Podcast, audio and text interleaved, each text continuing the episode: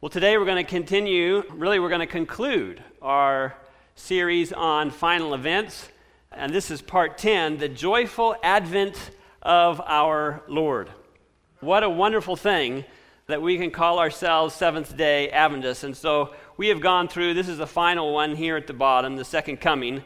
And that's what we're going to look at today. But why do we call ourselves Seventh day Adventists?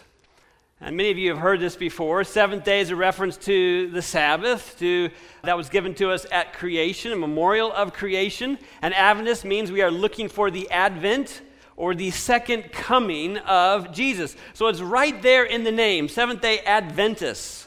The second coming really is what we hope for, right?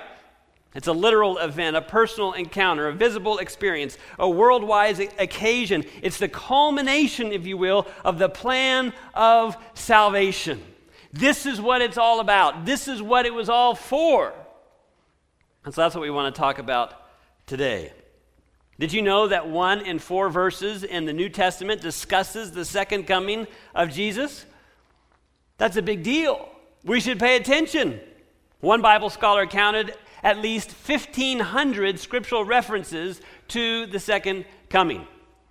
And so I'm going to attempt to look at all 1,500 this morning. Is that okay? the Bible is full of promises pointing us to that blessed hope of His return. Because let's face it, we live in a world of turmoil filled with natural disasters, with fires, with pestilence, with a fluctuating stock market. Even just last year, the Dow Jones Industrial Average suffered its worst single day ever in March 9 of last year. We have riots, we have destruction in our cities, we have political unrest, we have moral decline, we have shortages, we have sickness, right? We have illness and disease, we have death, and certainly we have tragedy. And the righteous cry out, How long, O Lord? How long? Friends, this is our blessed hope. Jesus' second advent is certain in a world of uncertainty. Jesus' return is what keeps us going. Jesus' coming is the culmination of the gospel. Jesus is the hope of those fighting sickness, disease, and death. Yes, Jesus is the blessed hope for a lost humanity. I love this verse in John chapter 14, 1 to 3. Let not your heart be troubled. Does anybody here have some trouble? Jesus says, Let not your heart be troubled. You believe in God, believe also in me. In my Father's house are many mansions. If it were not so, I would have told you. I go to prepare a place for you. And if I go and prepare a place for you, I will come again and receive you unto myself, that where I am, you may be also. Have you ever had anybody prepare a place for you? Just the little thought that you were coming. Maybe they picked some fresh flowers and put them by the bedside. Maybe they put a, special, you know, electric blanket in a cold winter night on your bed. Whatever it was, they cooked your favorite meal or favorite food, but you felt anticipated, expected, like they looked forward to your arrival. And here Jesus is saying, I go to prepare a place. Can you imagine his excitement? And what's the main point of this second coming? So we can be together. Great Controversy 299 says the doctrine of the second advent is the very keynote of the sacred scriptures. It's the point to restore a lost Eden, to restore relationship, to be together. Same place, not to be separated, but to be together. Evangelism 2:18 The Lord is coming. This is the good joyful news which should electrify every soul which should be related in our homes and told to this whom we meet on the street. What more joyful news can be communicated? And so the challenge was given by Frank and Children's Story to all of our kids go tell people about heaven. Jesus is coming. The relationship's going to be restored. There's not going to be separation any longer. This should electrify us. And so, a, a, quick final review, if I can call it quick. Our first in this series, we talked about the end time prophetic catalyst. And we talked about all these things on this graph the natural disasters, war, false prophets, pandemics, lawlessness, riots, and you get the picture. And all of it is pushing that needle closer and closer and closer to a national Sunday law. And how when that happens, it's going to be like dominoes, and those things are going to fall, and they're going to fall quick. And we're going to have the seven last plagues in the time of Jacob's trouble, Armageddon, special resurrection, deliverance, second coming. All those things are going to fall very, very quickly. Then we talked about the abomination of desolation, and we talked about three different applications of that the siege of Jerusalem in 70 AD by pagan Roman Empire.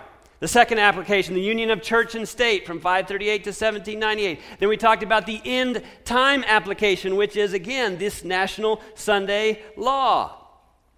We talked about the four stages of the Sunday law and how in phase one, the Sunday is enforced as a day of rest.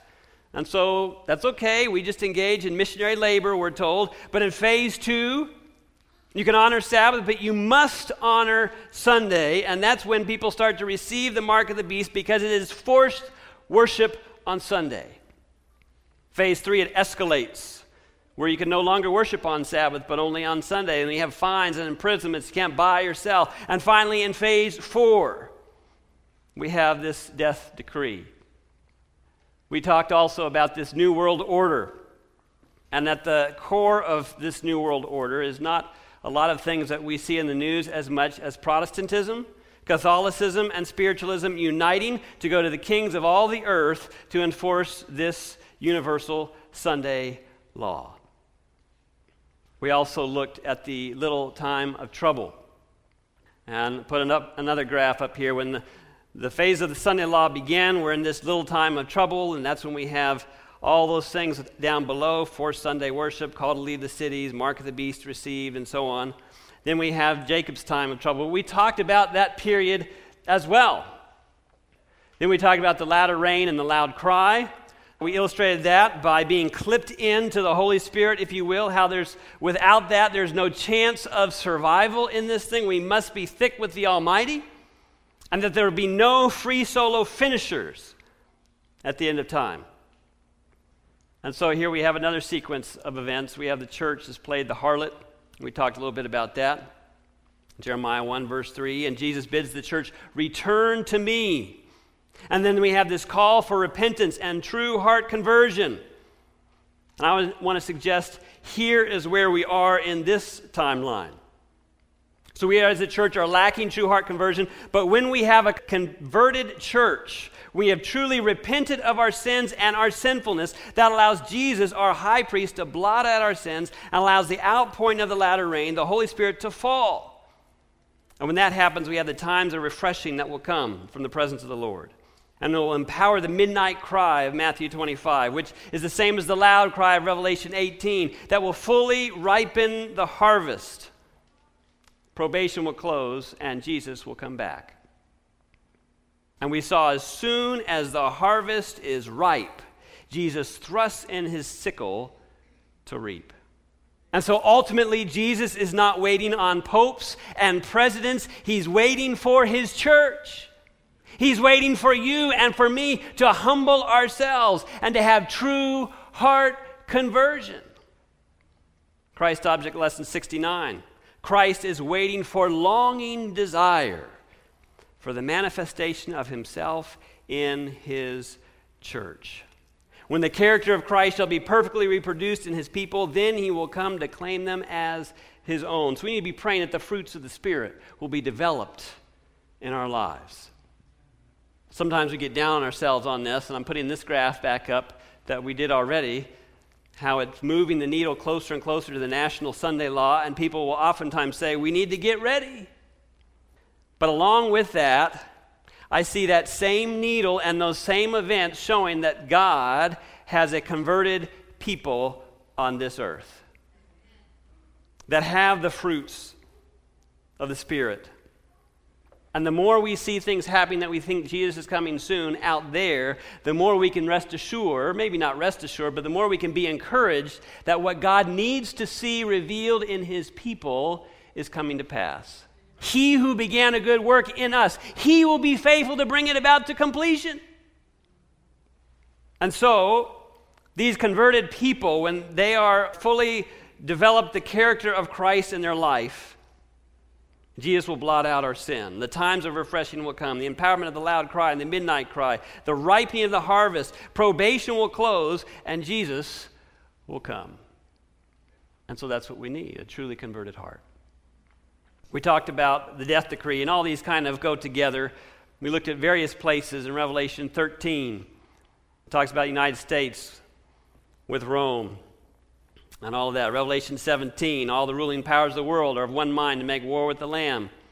But the Lamb will overcome, it says. In Revelation chapter 12, the dragons raged with the woman, God's church, and went to make war with the remnant. That is again the death decree. And in Daniel 11, again, we see the same end time power Catholicism, apostate Protestantism, and spiritualism coming together with great fury to destroy and annihilate many. Again, the death decree. And at that time, Michael shall stand up.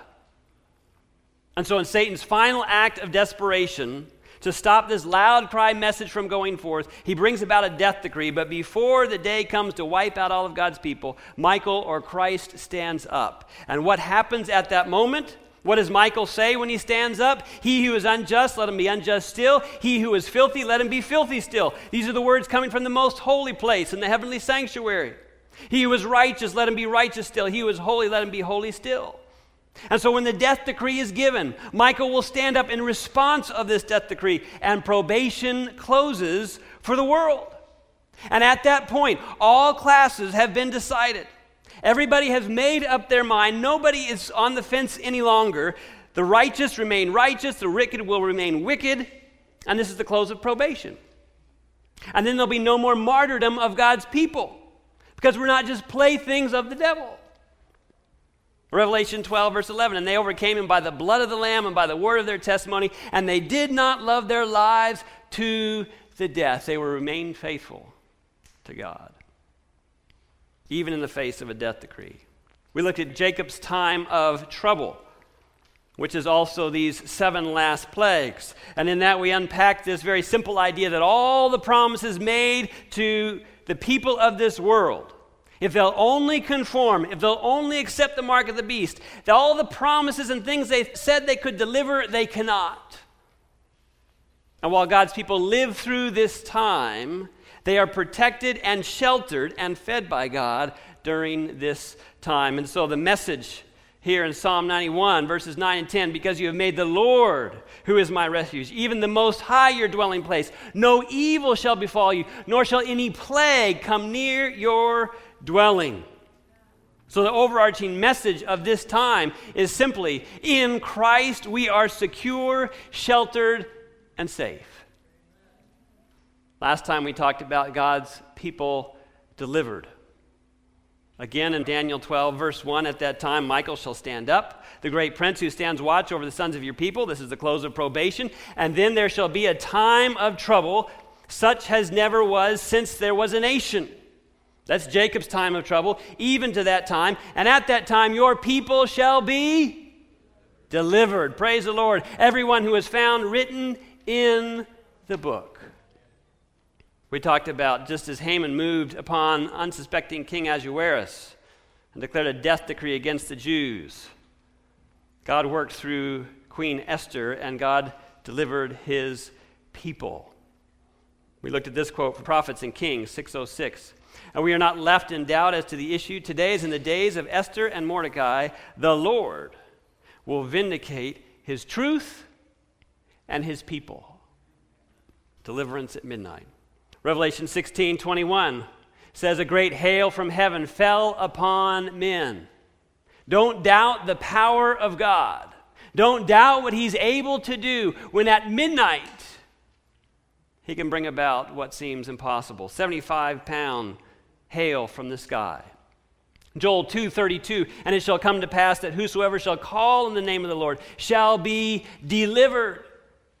For in Mount Zion and in Jerusalem shall be deliverance as the Lord has said and in the remnant whom the Lord shall call. All three are the same group his remnant bible keeping commandment keeping Christians. They'll be delivered and then Daniel 12, verse 2, finishing the verses multitudes who sleep in the dust of the earth will awake, some to everlasting life, others to shame and everlasting contempt. And we saw how this was talking about not the general resurrection, but it's hinting at a special resurrection. We see it hinted at in Revelation 1, verse 7 as well. Those who pierced him shall see him return. Matthew 26, verse 64, when Jesus says to Caiaphas and the high priest that he would, they would see him seen at the right hand of God coming in the clouds in all his glory. I was thinking about that some more this week, thinking about these verses. Matthew 27, verse 27 and onward. Then the soldiers of the governor took Jesus into the praetorium and gathered the whole garrison around him. And they stripped him and put a scarlet robe on him. And when they had twisted a crown of thorns, they put it on his head and a reed in his right hand. And they bowed the knee before him and mocked him, saying, Hail, King of the Jews! Then they spat on him and took the reed and struck him on the head. And when they had mocked him, they took the robe off him, put his own clothes on him, and led him away to be crucified. Then they crucified him.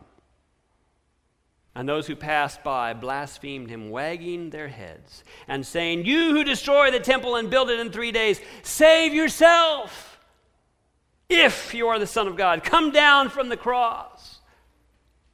Likewise, the chief priests also mocked with the scribes and elders and said, He saved others, himself he cannot save. If he is the king of Israel, let him now come down from the cross and we'll believe. He trusted in God, let him deliver him now, if he will have him. It's that group of people. Those that persecuted Christ, those that were adamant in destroying God's people that will be raised in the second resurrection, and they will behold the coming of this same Jesus. Great Controversy 643 tells us louder than the shout, Crucify him, crucify him, which rang through the streets of Jerusalem, swells the awful, despairing wail He is the Son of God, He is the true Messiah. Revelation 6, 15 to 17. And the kings of the earth, and the great men, the rich men, the commanders, the mighty men, every slave, and every free man hid themselves in the caves and in the rocks of the mountains, and said to the mountains and rocks, Fall on us and hide us from the face of him who sits on the throne and from the wrath of the Lamb. For the great day of his wrath has come, and who is able to stand? Those in Christ are the only ones able to stand. 2 Peter 3:10 says, "But the day of the Lord will come like a thief. The heavens will disappear with a roar, the elements will be destroyed by fire, and the earth and everything in it will be laid bare." There's not going to be much left at that point. The final events are rapid ones, but it sure doesn't take long to break down what took centuries to build and fire. It's part of the mix. Second Thessalonians 1, verse 9 says, They will be punished with everlasting destruction and shut out from the presence of the Lord and from the glory of his might. And you might be saying, Now, wait a minute, I thought the lake of fire was after the millennium. Here's another one, Jude 1, verse 7. Sodom and Gomorrah and the cities around them, having given themselves over to sexual immorality, are set forth as an example. And what happened to them? Psalm 50, verse 3 Our God shall come and shall not keep silence. A fire shall devour before him, and it shall be very tempestuous round about him. Speaking of the glory and the majesty of God, friends, if you have sin harbored in your heart, it will be consumed in that moment, and so will you. Patriarchs and Prophets, she quotes this same verse that we just read page 339, it says, When Christ shall come in glory with his holy angels, the whole earth shall be ablaze with the terrible light of his presence. Our God shall come and shall not keep silence. A fire shall devour before him. And so again, somebody's asking, I thought the fire that destroyed all the wicked was at the end of the millennium. Revelation 19 20 says, Then the beast was captured, and with him the false prophet who worked signs in his presence, by which he deceived those who received the mark of the beast and those who worshipped his image. These two were cast alive into the lake of fire, burning with brimstone. James White, in Review and Herald, January 21, 1862, He just simply says it this way So, if you please, there are two lakes of fire, one at each end of the 1,000 years. It's not just fire on the back end, there's fire on the front end. It's not the fire that takes forever and ever and ever for them to be consumed. That's not it. It's so hot you can't quench it, and poof. But when you're standing in the presence of a holy God, you better have Jesus. You better have forgiveness of your sins through Jesus. You better have relationship with Jesus. You better be surrendered to Jesus because if not, if in that moment you're going to do it your way, you will be consumed.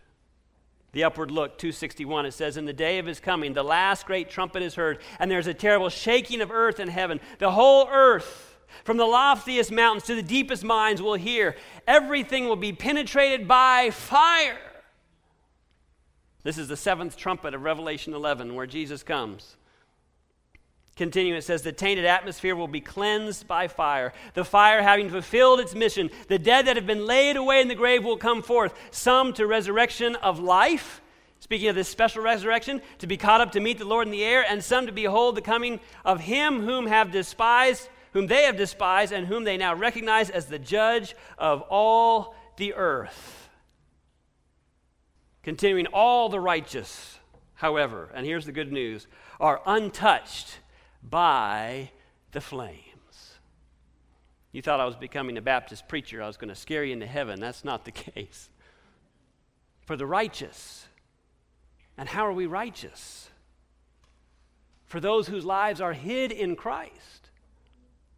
They're untouched by the flames. They can walk through the fire as Shadrach, Meshach, and Abednego walked in the midst of the furnace, heated seven times hotter.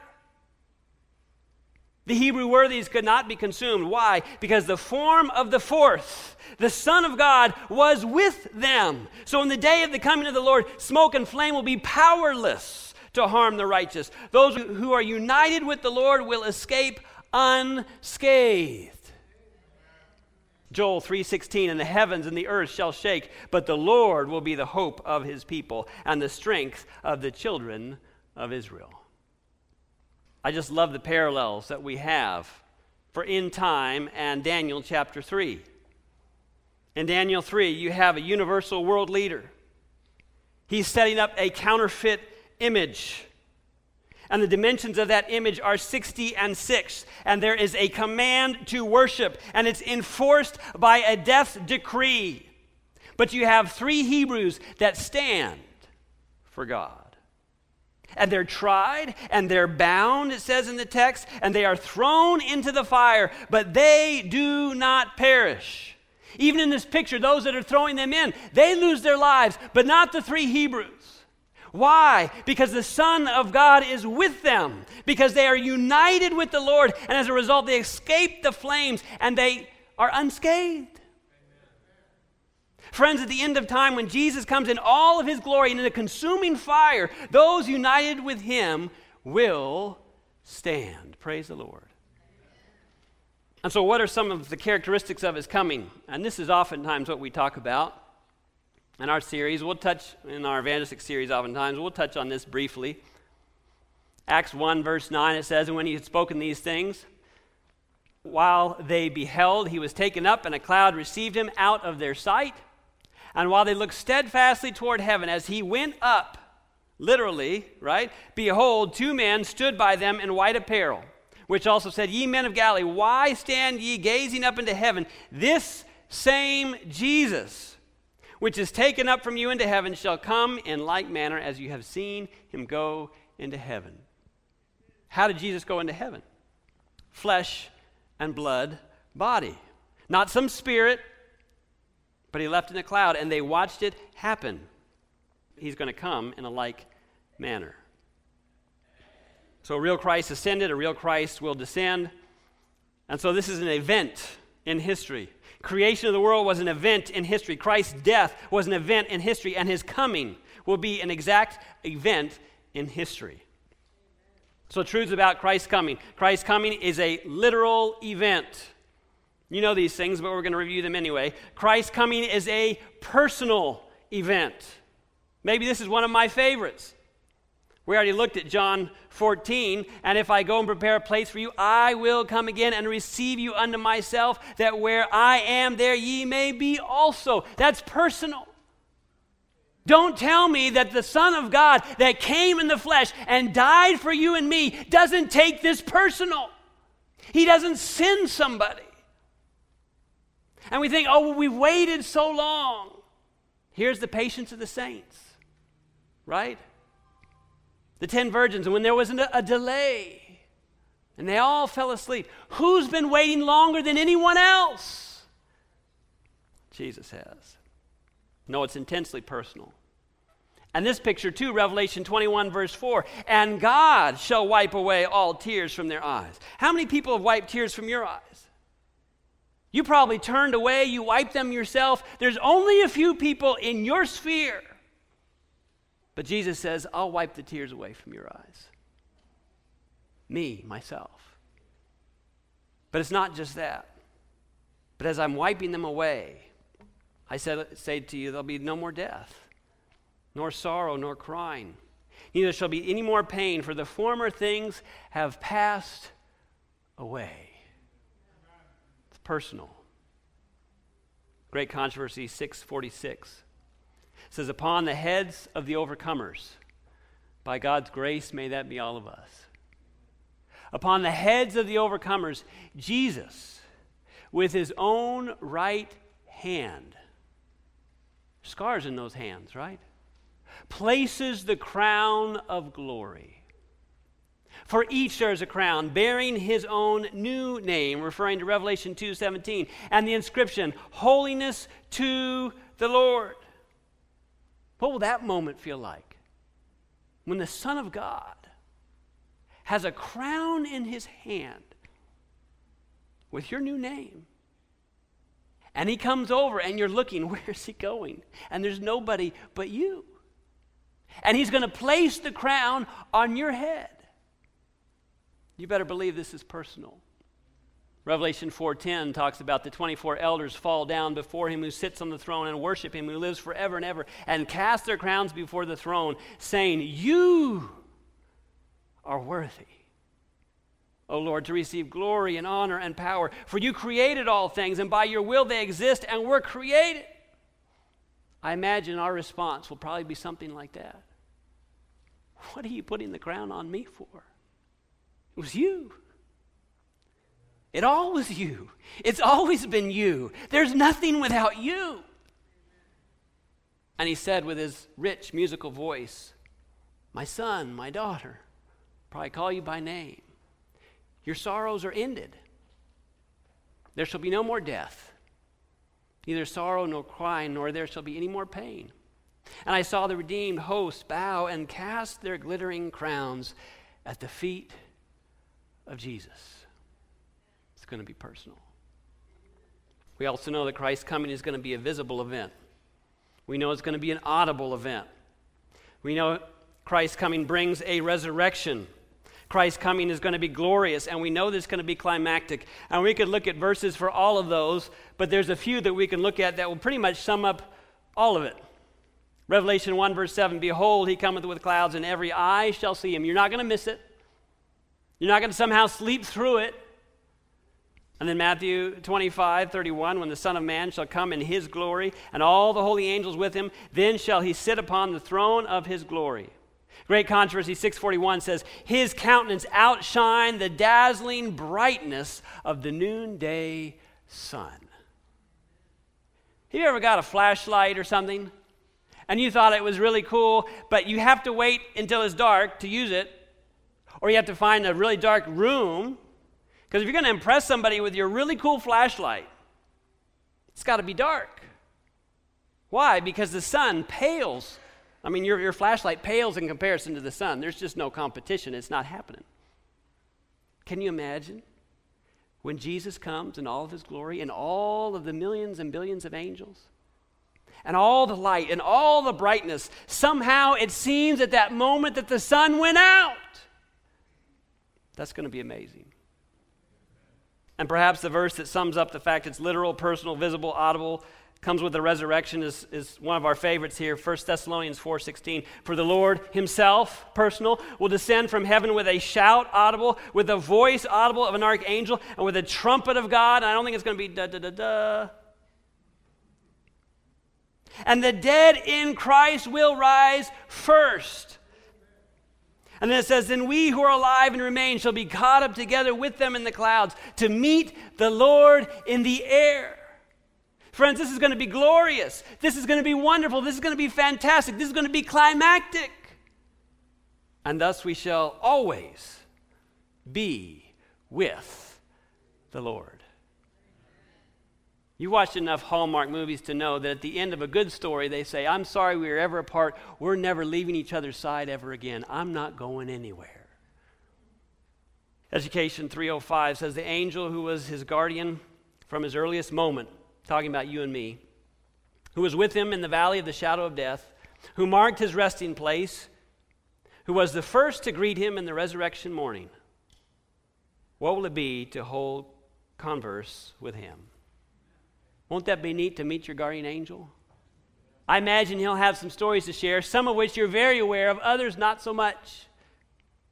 And he'll say, Wow, we did it.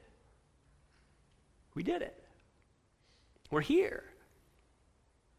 And you're going to say, I, I, I can't believe it. I can't believe it. I can't believe it. Are we here? How, is this happened? Is this real? I can't believe it. I can't. And he's saying, Yes, it is. It is. It is. It is. It is. What will happen to my children? Great Controversy 641, it says, Little children are born by holy angels to their mother's arms. Friends long separated by death are united, never more to part. Second selected messages 260 says, but many of the little ones have no mother there. It's a sad thought. The angel receives the motherless and infants and conduct them to the tree of life. Another question some have what about those too young to make a decision for Christ? Have you ever wondered about that? What's God going to do with them? How old do you have to be to be able to consciously know, yes, I'm giving my life to Christ? Selected Messages, Volume 3, starting on page 313, it says, I know some question whether the little children should be saved because they have had not test of character. I answer that the faith of the believing parents covers the children. And you might say, where's our biblical proof of that? As when God sent his judgments upon the firstborn of the Egyptians. You remember that story? The father went out and he made the sacrifice. And he followed everything. It had to be an unblemished lamb, and he had to put it over the doorpost, just like God said to do it. And he followed the directive to the T. And all the children were watching, especially that firstborn son is watching. The faith of the believing parents covers the children. What about my adult children? I know at prayer meeting this comes up without fail. Not just this prayer meeting, every prayer meeting across the land. Any other prayer requests? That the Lord be with our kids, be with my kids, be with Johnny, Susie, whoever. We raised them in the church, Pastor. They're not here anymore. But you're still praying. And the church is still praying. And we keep praying. Proverbs 22 6, we, tra- we claim often train up a child in the way he should go, and when he is old, he will not depart from it. Does that mean they don't have freedom of choice? No, they do. But the wisest man that ever walked the earth said, You know, more often than not, if you do everything you know to do as a parent, and if you keep praying for your child, give it enough time, and they're very likely to return.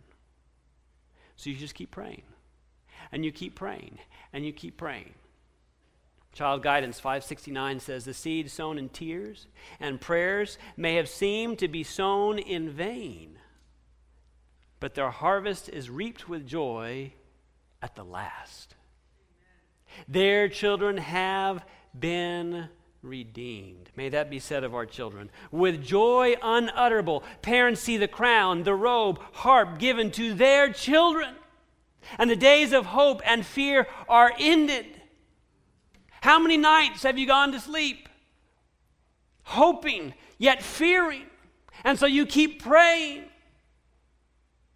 I pray for us that with unutterable joy we will see this come to fruition. What will we look like? Well, in summary, we're going to look good. 1 Corinthians 15 51. Listen, I tell you a mystery. We will not all sleep, but we will all be changed. Hallelujah. In a flash, in the twinkling of an eye, at the last trumpet, for the trump will sound, the dead will be raised imperishable, and we will be changed.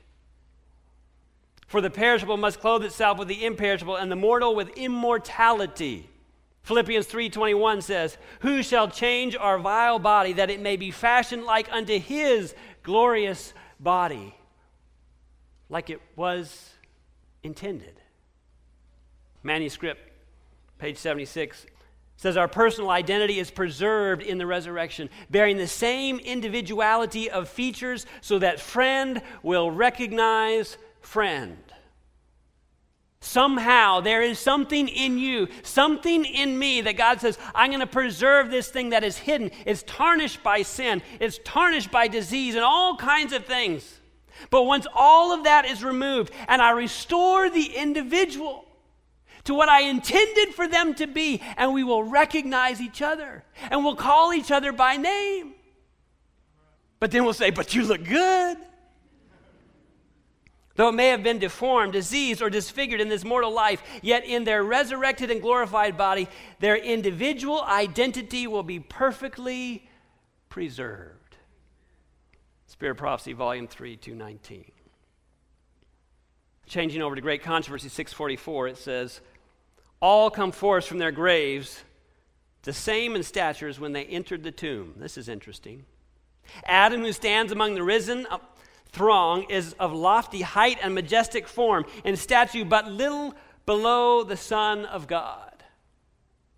He presents a marked contrast to the people of later generations. In this one respect is shown the great degeneracy of the race, but all arise with the freshness and vigor of eternal youth.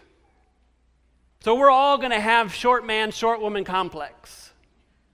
I don't care how tall you are, Adam's up there. But it says, Christ came to restore that which had been lost. He will change our vile bodies and fashion them into his glorious body. The mortal, corruptible form, devoid of comeliness, once polluted with sin, becomes perfect, beautiful, and immortal. All blemishes and deformities are left in the grave. Restored to the tree of life in the long lost Eden, the redeemed will grow up to the full stature of the race and its primeval glory. As a Wright, I've stopped growing. I'm the tallest Wright until I made Elizabeth a Wright. but we don't talk about that. We don't go there. But the beauty of our message is that I'm going to grow up into what God intended me to be. You can say amen later, Elizabeth. That'll be a beautiful day. What assurance can we have today? Now we could preach a whole sermon on this, but I'm not going to. John 6 40 and 47. He that believes on me hath everlasting life. I will raise him up the last day. Can we keep it that simple this morning? What do we have to look forward to? This is where it gets fun. Revelation 22, verse 1. And he showed me a pure river of water of life, clear as crystal, proceeding from the throne of God and of the Lamb. And the middle of its street, and on either side of the river, was the tree of life, which bore twelve fruits, each tree yielding its fruit every month. The leaves of the tree, which were for the healing of the nations. I still remember Pastor Ferguson preaching on this verse and talking about a peach, wasn't it? And you have that ripe peach.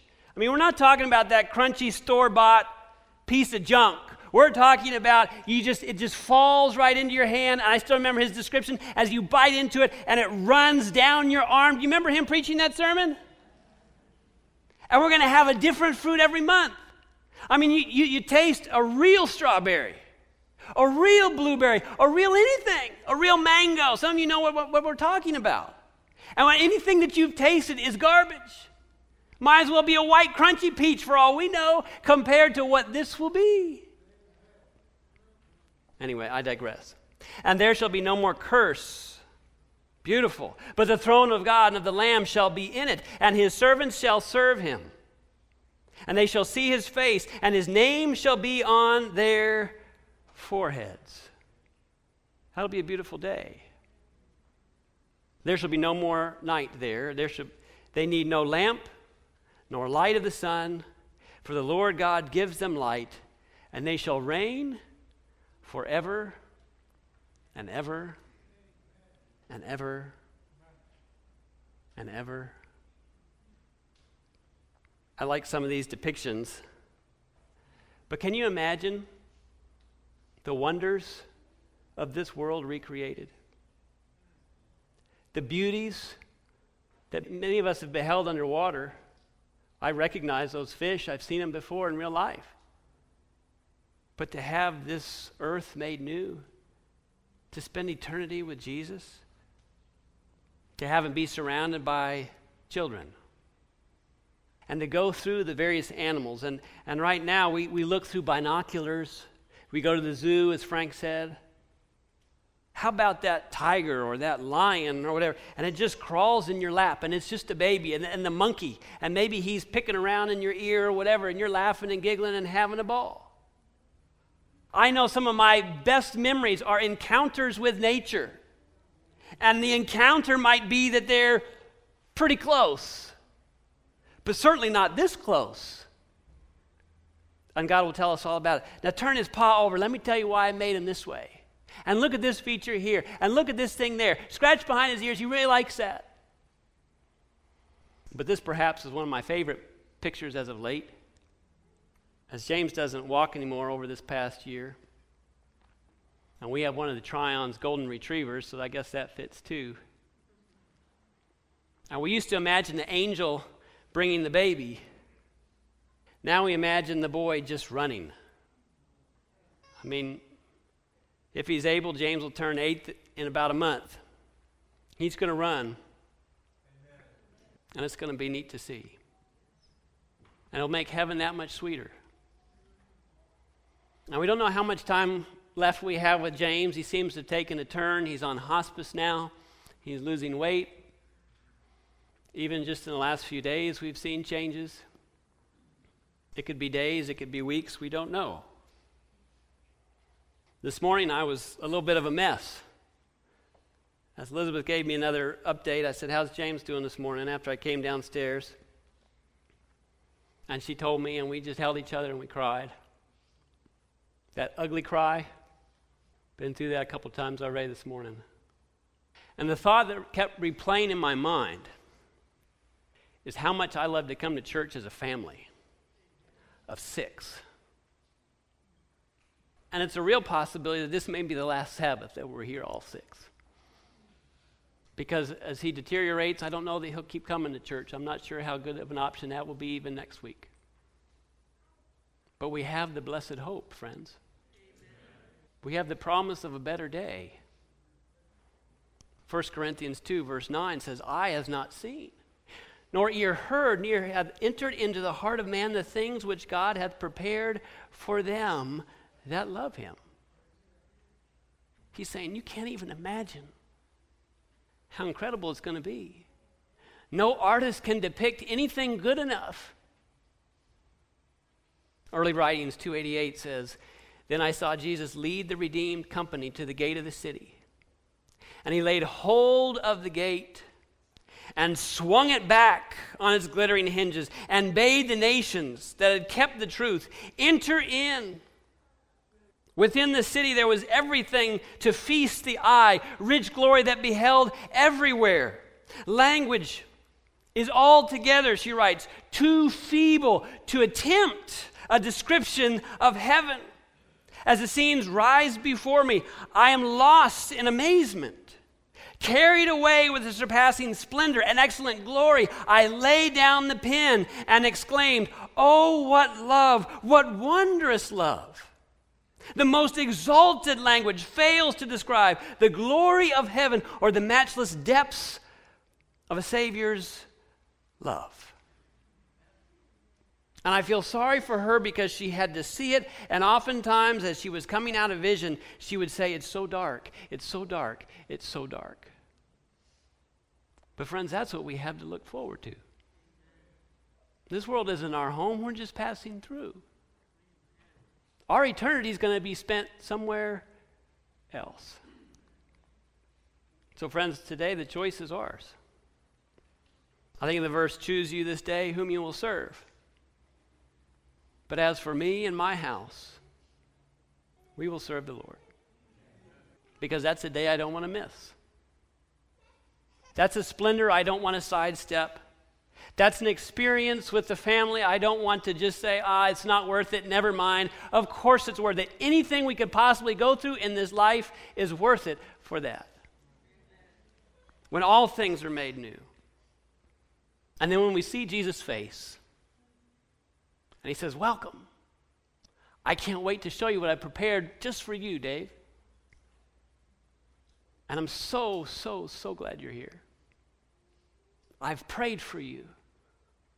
I've interceded for you. I've forgiven you. And that's all in the past. Today we look to the future. And the future looks really bright. I pray that all of us will be ready on that day for no other reason than because we've been united with Jesus Christ. We've surrendered everything on the altar. We prayed, Lord, search my heart and try me. If there's anything wicked in me, purge it. By your grace, help me get rid of it so I can be with you and with your people on that day. Dear Heavenly Father, our hearts, all of us, long for that day when you come to take us home. The climax of the salvation plan of eternal life realized, of the relationship with you restored. Lord, by your Holy Spirit and by your grace, bring us into such tight communion with you each and every day, moment by moment that no matter what this world brings, we will be faithful to our Lord and our Savior, Jesus Christ, who has promised to come. And it's in His name we pray. Amen. This media was brought to you by Audioverse, a website dedicated to spreading God's Word through free sermon audio and much more. If you would like to know more about Audioverse, or if you would like to listen to more sermons, please visit www.audioverse.org.